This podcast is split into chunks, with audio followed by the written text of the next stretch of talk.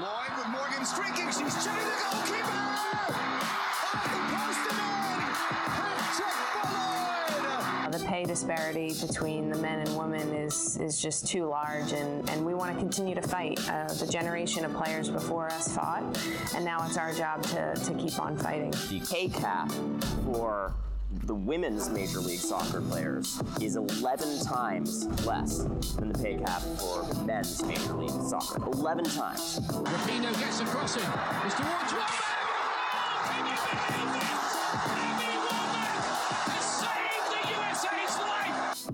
You are listening to Give and Go with Rotas Wadera, only on Girls Soccer Network.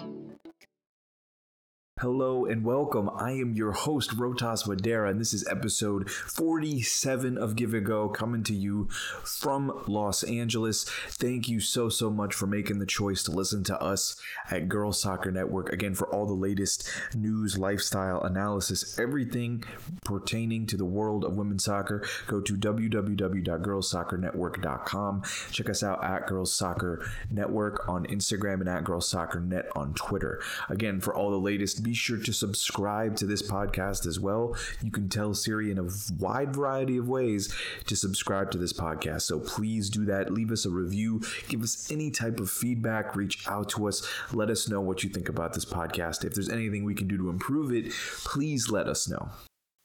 Since February is the month of love and gratitude, we want to say a special thanks to our sponsor this month, Ida Sports. Did you know that men's and women's feet are different?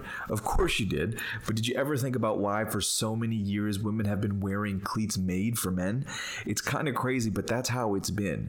Well, not anymore. Thankfully, Ida Sports co founder Laura Youngson had this revelation when she was scaling Mount Kilimanjaro.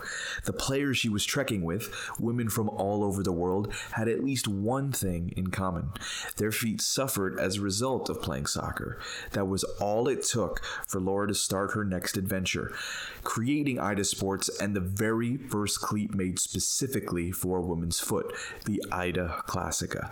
They also make a sick futsal shoe called the Ida Spirit that just dropped in navy blue. You can check all of these latest styles out at idasports.com, soccer.com, or Dick Sporting Goods. All right, thank you to our sponsor again, Ida Sports. Let's dive right into, you know, kind of what we're going to discuss today. We've got a lot of changes with the, the CBA, the market that is the NWSL, plus a very special interview with Michelle Meyer of the NIL, the creator of the NIL, the names, images, likeness uh, organization that is really shedding a light on everything related to high school and collegiate athletes, kind of creating a brand for themselves, monetizing their likeness, their imaging, because it's been used for so long by other colleges and so on and so forth. So we've got that interview plus a She Believes Cup preview as well. So without further ado, let's just dive right into it. First off, uh, kind of the biggest piece of news that we will just briefly mention. We, we don't want to spend too much time harping on this. Um, the U.S. soccer investigation into a prolonged period of many different types of abuse over the years, and this is just kind of an ongoing kind of cleansing of you know that we've talked about. I, I love how instead of just kind of taking it easy and taking a break, they kind of decided, hey, let's while we're at it, let's just remove all the abuse or as much as we can possibly eradicate from this game. There will always be, you know, waves of it coming back. There will be, you know, others trying to to bring their toxic ideals into this league, but we need to do a better job of spotting it, understanding it, and stopping it before it happens. And then not just that, but being complicit in it after it happened. Like so many hires have been made with people already knowing previous history knowing what was going on beforehand and still going through with it. So, again, this is a deep and wide ranging investigation, and we'll let the investigation play out rather than, you know, continue to speculate. But there's been a lot of ongoing stuff here, and we're going to let this play out. It's just great that we're getting a start on this now you know, and really trying to remove all the weeds at once instead of just piecemeal over time. Otherwise, more might pop up and out, out of the blue. We need to eradicate this as soon as possible. So we'll leave it at that. U.S. soccer, an investigation will be ongoing over the next couple months. We talk about women's soccer and how it grows, how it can expand, how it can get better. And you look at what the transfer window was able to do this year across the entire women's side. $487,000 were generated in January through the transfer window, up 53% from last year, which is exponential growth, right? You know, so more than 53% from last year, which means again we should exponentially see the the women transfer market grow. Now I'm not a financial expert or anything like that. I I do enjoy looking at patterns and understanding that in this case, as long as the money is going to keep flowing in, as long as we get a steady amount of cash flow and people keep backing the NWSL, then the transfer window and the cost for bringing in superstar players is only going to go up, right? And you look at the men's side, um, 1.3 billion dollars is generated on the men's side. So we still got some catching up to do, but as time goes on, I think that's the general goal and and the general idea is that the women's transfer market's only going to continue to go up in in this in a similar fashion as long as we continue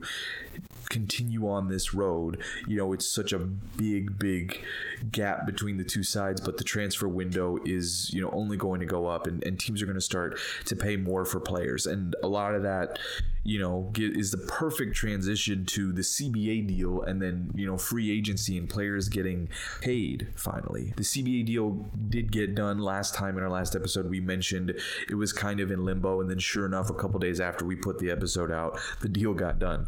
And so it, it's truly a historic moment for the NWSL to have this CBA deal in place. Again, you need it for the players to get a piece of the pie. You need it because they need to be able to be happy and have some power to themselves. It can't just be an owner hungry frenzy. Look no further than the Washington Spirit and the uproar and you know nonsense that Stephen Baldwin just caused by refusing to go away. Right? He the perfect example of why we need a CBA so that owners like him don't get more of a say. We need to take the power away from owners like him. And now of course we've got, you know, he finally gave it up to Michelle Kang, thank God. But still, you know, we gotta be, you know, more weary of that. And so that's what makes this deal so huge. And then you have the aspect of free agency as well, where certain players who have been playing for a certain number of years will get better options within free agency. Uh, so naturally, Trinity Rodman signing a $1.1 million contract guaranteed over the next four years, easily the biggest deal in NWSL history uh, for a player of that age. And I mean, it's just incredible. I think people are going to talk about, you know, Sophia Smith being the next player up who would probably get paid this much money.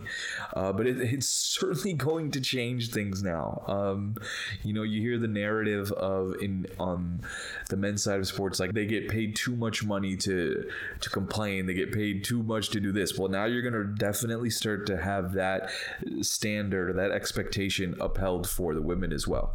Now that they're getting paid the now that they're going to start getting paid the big bucks, more is going to come with that. So much more. Endorsement deals, stardom, fame, the pressure of having to live up to the expectations now. It all changes once you add millions of dollars into the equation it will change for some players. Hopefully, it doesn't tr- change Trinity. Uh, hopefully, it does not change her at all.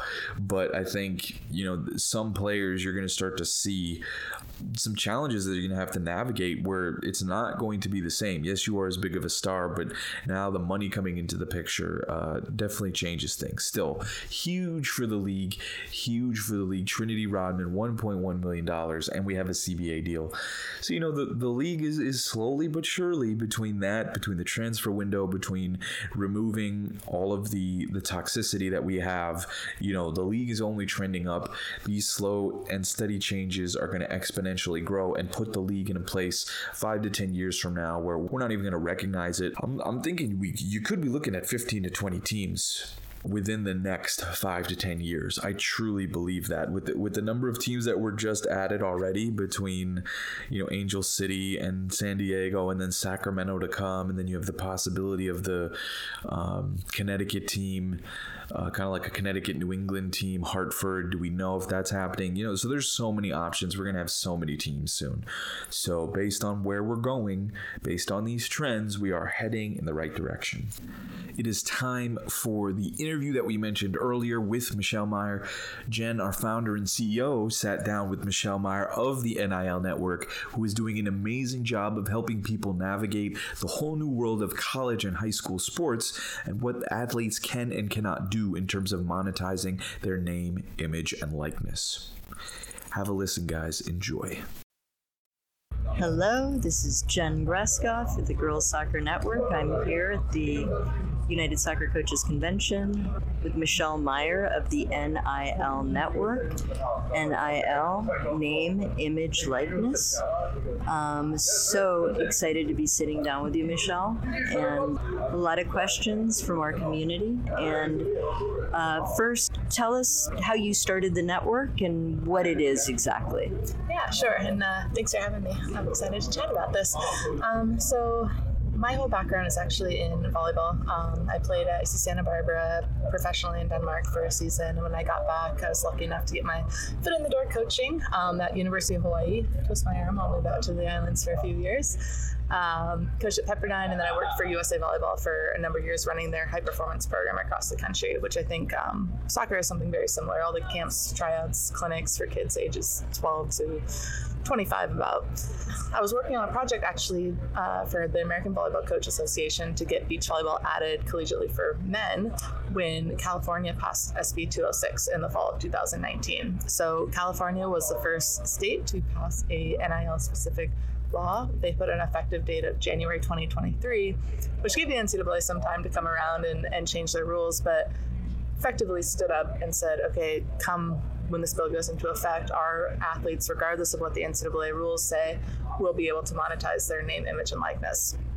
Um, I always thought that NIL would come to college sports. I didn't know that it would be from uh, a state standing up. I thought the NCAA would change the rules in time, but I found it fascinating and started studying it um, pretty closely. And fast forward to November of 2020, um, and when I was doing some research on it, I just didn't feel like enough people were talking about this massive change that was coming to college sports. I think due to COVID, it really got swept under the rug. We didn't have sports in 2020, and nobody was really paying attention as much as I thought that they should be. So I created NILnetwork.com as a hub of resources for athletes, coaches, and administrators to understand all the changes that are coming. So, um, started that in November of 2020. It really was a heavy focus on all of the state laws as the states started to pass their NIL laws in the spring of 2021 thankfully, uh, when July 1st passed, I don't have to um, follow that legislation as closely anymore. It's more fun stuff now in terms of the, the trends that we're seeing as this industry develops.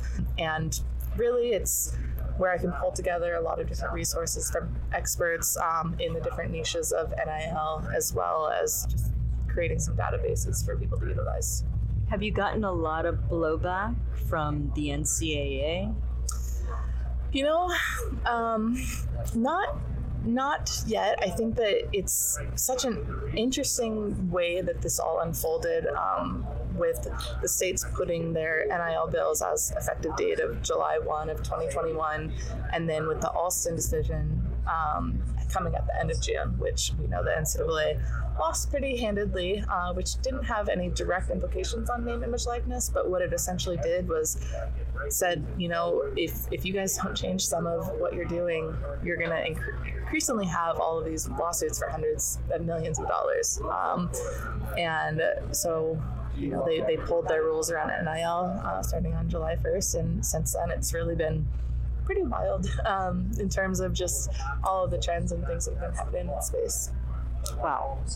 In terms of youth soccer, right? Because so many kids now are branding themselves. So, talk about I don't want to have to get, get into a conversation of whether that's right or wrong. Yep. It's happening. So, for example, if a brand comes to us and they want us to create content for them and they want to use one of our influencers, is that an issue?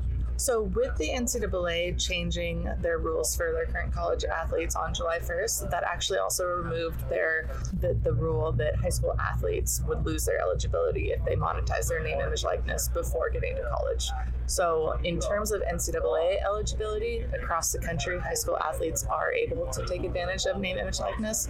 However, they do need to look at what their state um, state high school association has to say I think there's about five states uh, across the country that permit their high school athletes to maintain their high school eligibility if they monetize their name, image, likeness in any way. Um, there have been a couple athletes that have done it in New York. There were a few basketball players. I think California uh, football player just had a I think a couple thousand dollars to promote a company, but it's starting to happen and trickle down to the high school level. So definitely need to check in if they still have high school eligibility left to make sure that they're that they won't lose that. Um, but I also think that again with my background in volleyball, I see this where we've been uh, high schools have kind of losing the battle to the club space for the past decade or so, where athletes are foregoing their high school um, eligibility or not eligibility, but they're choosing to just play club and play that year round because they're finding, you know, they potentially have better coaching, better competition, and preparing them for that next step at the college level. And I'm curious if NIL will be another push if the high school associations don't change their rules for the athletes to just play club. And some go, well, that's a shame. You know, your high school experience is, you know, such a, a, a big part of growing up. But in my perspective, and again, whether it's right or wrong, I think it really will be only the top, top athletes potentially that will be affected by this that have that social media following already and have the ability to monetize any part of their name, image, likeness. But also, if those athletes go, it potentially opens up some other opportunity for students in high school that would have been, you know, not getting playing time or potentially even cut from the team. That now they can be part of it and part of their high school team. So I think that it's kind of a give or take, um, and there's there's good and, and bad on both sides. What kind of resources do you guys provide? So, my number one resource on NIL Network is my athlete service provider directory. Um, I think there's about 270 or 280 companies that I found in the NIL space already that are looking to um, work directly with athletes. So that would be digital marketplaces. We have, you know, our typical sports agents, management agencies, brand development services, uh, attorneys who can vet contracts for them, uh, tax services. There is probably 10 plus industries that kind of fall under that NIL umbrella. And so with this Yelp of NIL, if you will. Athletes can go on there and they can filter by whatever services they're looking for. So they're looking to do their first NIL opportunity. Maybe they want to get their own logo created for themselves, or if they get sent a contract that they don't feel confident reading. And honestly, if they don't have a background in law, they should probably get some help and some eyes on that because brands who are looking to work with any kind of influencer, or really anyone in general with marketing campaigns, they want to get the best ROI they can. So they would build the contract in a way that potentially they are paying the least to get the most return. And so even to have someone who understands the space a little bit more to be able to look that over and go, well, you should probably push back or ask for more, not provide as much, I think could be really helpful for athletes as they're starting to navigate this new space. And so they can literally go to your website and access this this kind of information. Yep. What about the legal stuff? Do you have lawyers that? Yeah. So what I've kind of I've, I've aggregated together over the past year and a half. I mean, I'm reading about this stuff for probably way too many hours a day, and it seems that every week I'm probably adding 10 to 20 new service providers that have just come up in articles or I've uh, seen on their Instagram account or whatnot and so I have categorized them and put them up there. I reach out and ask them to complete their profile with the type of services that they offer, what their business model is, what the cost is for athletes, what it is for brands, when they were founded, about the founders, uh, those type of things that help athletes just navigate this space a little bit more transparency that's one of the things that i've been a little disappointed with in this industry over the last six months is the just the transparency of of everything that's going on and i think in order to have a more successful new NIL type world, we need a lot more transparency from all sides, and it can help not only the athletes but even the, the companies that are in the space, the administrators, and the coaches. You're such an advocate, right? Where did this come from? Yeah, um, I think just being around college sports for the last 10 years, and, and myself, you know, I worked in Olympic sports with volleyball, and I think about back to my rosters and um, not that you know I stopped coaching directly in 2015. Um, but just saying, like, man, my girls would have loved to go out and coach private lessons on the beaches of Waikiki with some little uh, little girls or whatnot, and who idolized them, and just to make some extra money because a lot of these kids, you can look at it from both sides, but on the Olympic sports side, they're probably not going to be making life changing money unless they really do have that celebrity status of Instagram following or TikTok or whatnot. But for them to be able to, you know, gain some life skills, entrepreneurship skills, put on their camps and clinics and to understand that piece of it before they graduate, I think is a huge opportunity for athletes. Um, and even from the beach volleyball world, on the brand partnership side, now that they're learning those kind of tricks of the trade at a younger age, I think that they're going to have a lot more success navigating it at the professional level. And then you look at the revenue generating sports, football and men's basketball, women's basketball. So many of those athletes come from low income families, and it is just heartbreaking. Like the, their parents can't even fly out and watch them play a game because, you know, in, in some situations, because they just don't have the income to do that. And in, in turn, they're making hundreds of millions of dollars for their institution. So giving them the right to you know use their own name image and likeness seems like a no-brainer. And then for them to be able to give back and help their families and their communities i think it's just there's a lot of positives on it all sides. To me it's like you you know you see kids in movies and they're getting paid right? Yep. and okay does that sometimes create a very dysfunctional child because you know, they're making too much money but it's really not up to us to judge that you know they have parents and i just think allowing kids the opportunity to do this is massive Yeah, and th- that's what is kind of starting to see in the high school space, where a lot of people are like, oh, it's just gonna, you know, the recruiting is gonna be out of control with people from each university reaching out to kids. First of all, that's already happening. If if they wanted to happen before NIL, you know, that's been going on for decades. Um, but you look at, you know, there's, there's such a big movement on social media right now with, with TikTok, where the kids are 14, 15, 16 years old, they've got millions of followers and are making some good money. And like you said, whether right or wrong, the fact that high school athletes can't do it because of their status as a high school athlete is wrong, I think. Um, and the whole other, it's a whole different discussion, I guess, about the social media influencing at such a young age. But I think that Exactly. yeah. Something just happened with Florida State, right? Didn't they just get uh, a deal? the women's soccer team um, was able to have a co-branded licensing deal with Florida State. It's the first time this has happened um, after they won the championship to put out apparel that used both the likeness of the athletes along with the uh, IP, the intellectual property of the school. So that is a very very cool initiative. And the thing I love about it as well is you know the players are getting a, ki- a kickback. I don't remember what it was off the top of my head, either a percentage or a couple bucks per item sold, but the athletes have an incentive to go out there and promote it then because they want those things um, t-shirts sold they're making some money from it and then it's just it's cool to see the schools able to partner with the athletes like that It's a total win-win. Yeah. I hope we see more of that.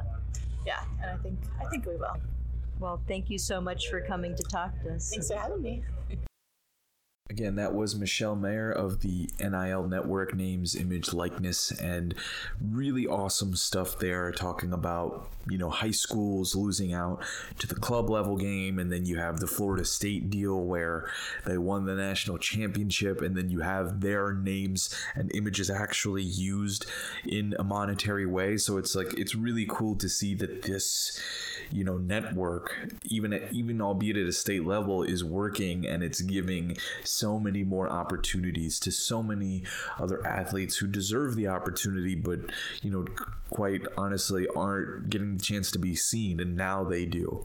And so you know there are naturally going to be some some downsides. There are going to be some disadvantages, but for right now, you know, all of the good that it's doing is what we want to highlight first and foremost. So that's really the main thing. The NIL is is really cool. It's going to have a trickle down effect. We're going to start to see more high school athletes get more involved with this, not just with soccer, but all sports. Basketball, this is going to be huge with basketball because players are able to create brands like that through the basketball just you know your initials and a number right? That goes for any sport. You could do it with any player right? But to have this network is huge moving forward and and we're really excited to see where it goes. Alrighty, we are not too far away from the She Believes Cup, one of the premier tournaments every year. Uh, very, very exciting. The United States, as per usual, will be hosting, and I believe we will get the opportunity to go to the first game against Iceland. Absolutely 110% looking forward to that one this is going to be an interesting cup because it's a little different from years past where normally you know there there's a little more on the line england france usually you get teams in, in the top 10 uh, to compete with the united states and make it a very interesting tournament. Not this year. Uh, we've got the czech republic we've got iceland and new zealand. No disrespect to these teams but they are not on that level of an england france or holland but with that being said, they still have plenty of international stars who will make this game very interesting to watch. And then on top of that, it's not like the United States is bringing a superstar, star studded roster with them this time. This is an opportunity now for some of the younger players to get their shot. We had the camp earlier in the year. Uh, no games were played, but this is an opportunity for them to build on that camp. Everything that they've worked on will now will now get a chance to see that you know for the She Believes Cup. Uh, you look at the roster, obviously set at goalkeeper between Aubrey Kingsbury, Casey Murphy, and Alyssa Naeher. Any one of those three could start and be just fine. Same at the back line, usual suspects: Emily Sonnett, Kelly O'Hara, Becky Sauerbrunn, Sofia Huerta coming in on the back line, even though she could be a midfielder. Emily Fox and Alana Cook, again, the younger players getting a chance to prove their worth here. Uh, not prove their worth. I mean, we know what Emily Fox and Alana Cook can do, but her and Tierna Davidson, the defense again back line is pretty much set. I think it's the midfield that is the most interesting. You've got a good mix of veterans and younger players, but really, I, I think we're just going to see a variety that we've never seen before. All three games might just have three completely different starting 11s because you look at that midfield and there's just a wide variety. Uh, the positional versatility, the options to work with. You know, you have Andi Sullivan or Jaelin Howell who could play in the number six. Lindsey Horan will not be there, right, due to knee irritation. She will be out, so Jaelin Howell's coming in to the team. So you have, you know, players like an Andi Sullivan, Jaelin Howell, who could play the number six. You have Kristie Mewis, Rose Lavelle, and Catalina Macario, and even Ashley Sanchez, who can play in attacking positions.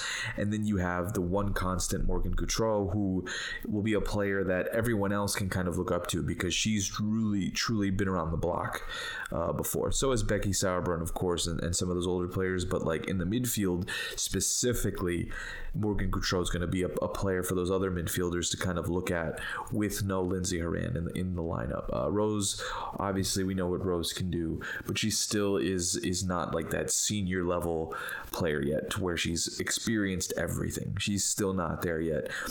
Whereas Gautreau has played in a wide variety of competitions over the course of her career, and you know will expect to be one of the leaders of the team when you look at the attack, um, as per usual, you know, we, we had it's uh, embarrassment of riches for the United States. Um, but this time, the, the main theme here is speed.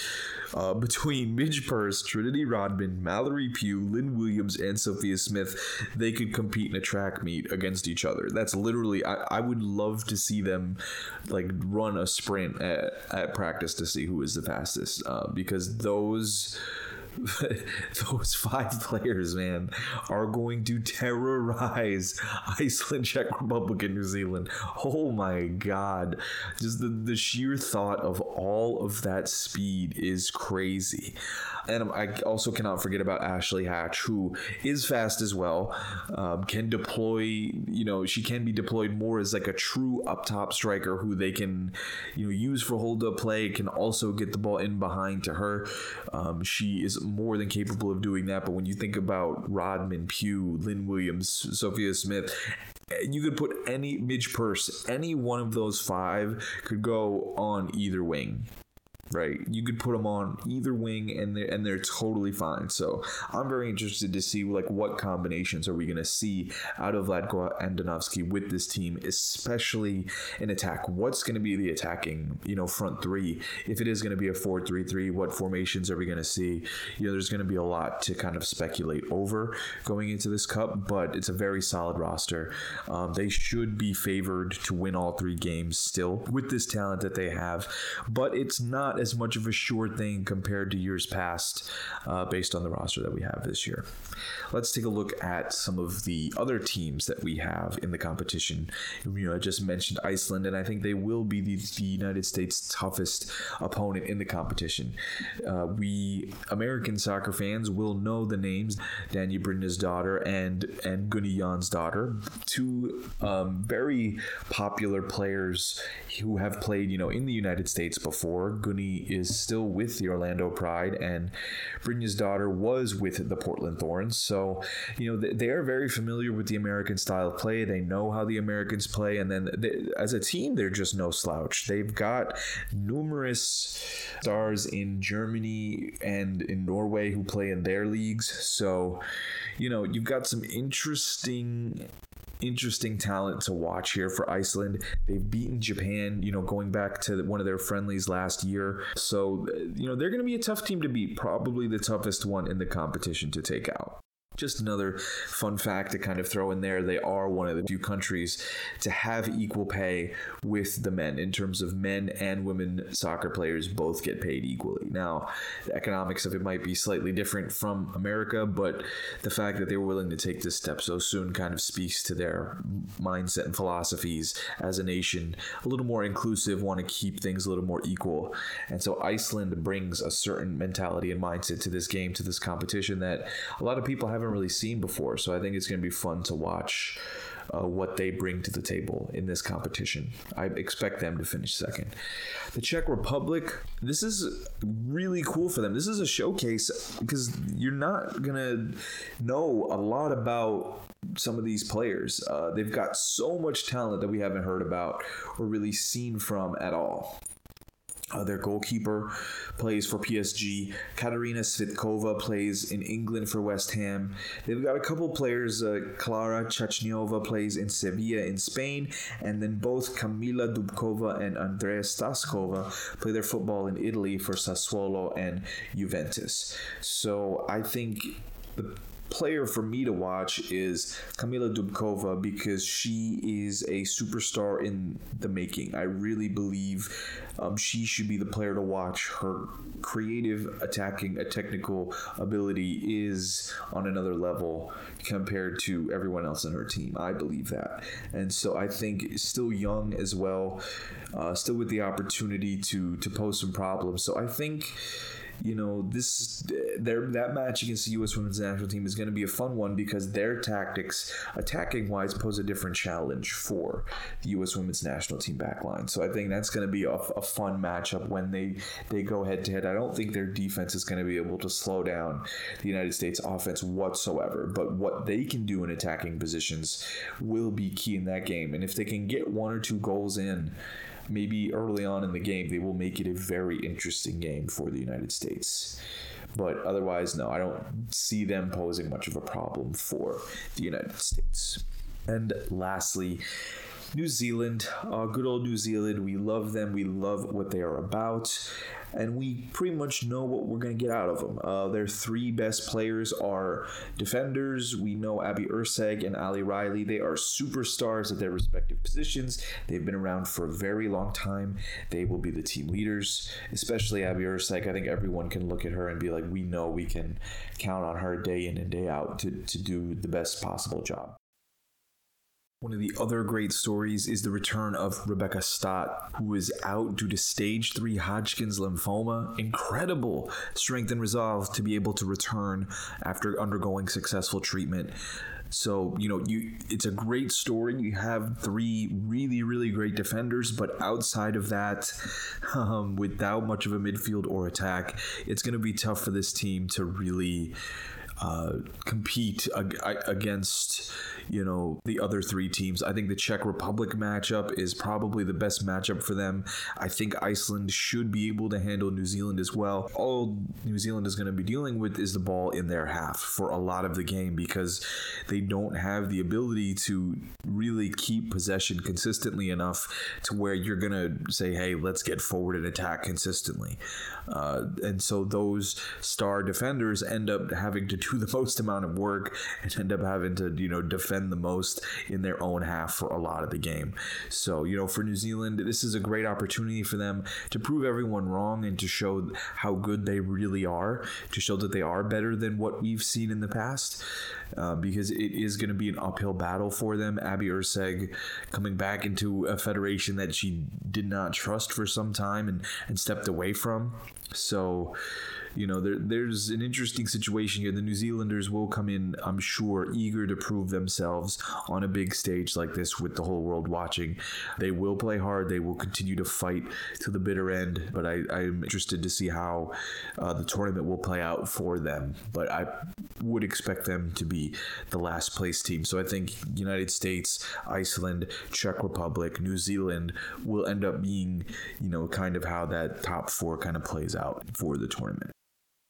All right, that is all that we have for you today on episode 47 of Give and Go. I am your host, Rotas Wadera, and once again, thank you so, so much for making the choice to listen to us at Girls Soccer Network. Again, for all the latest, you know, news, analysis, lifestyle related content to the world of women's soccer, go to www.girlsoccernetwork.com. Check us out at Instagram at Girls Soccer Network and Twitter at Girls Soccer Net.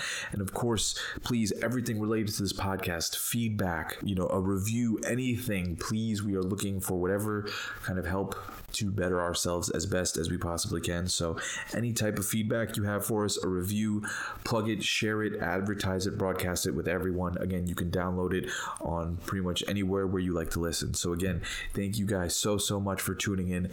Episode 47 of Give and Go is in the books. Peace, guys.